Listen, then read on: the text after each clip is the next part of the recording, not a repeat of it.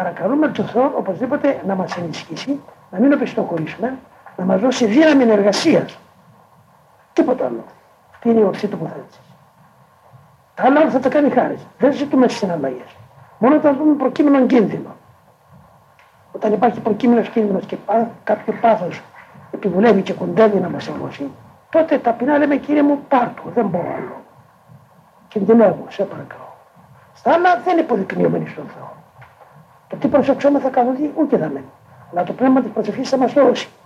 Αλλά και εκείνο που μας χρειάζεται, ήταν ο πατήρ μόνο ουράνιο να έχουμε πρωτού εμάς αυτόν ετήσει. Διότι εμείς τι ξέρουμε τα μυστήρια της χάριτος ποια είναι. Και τι ξέρουμε τι μας συμφέρει. Να μην ζητούμε ακριβώς αόριστα το έλεο του Θεού, που σημαίνει την επίσκεψή του.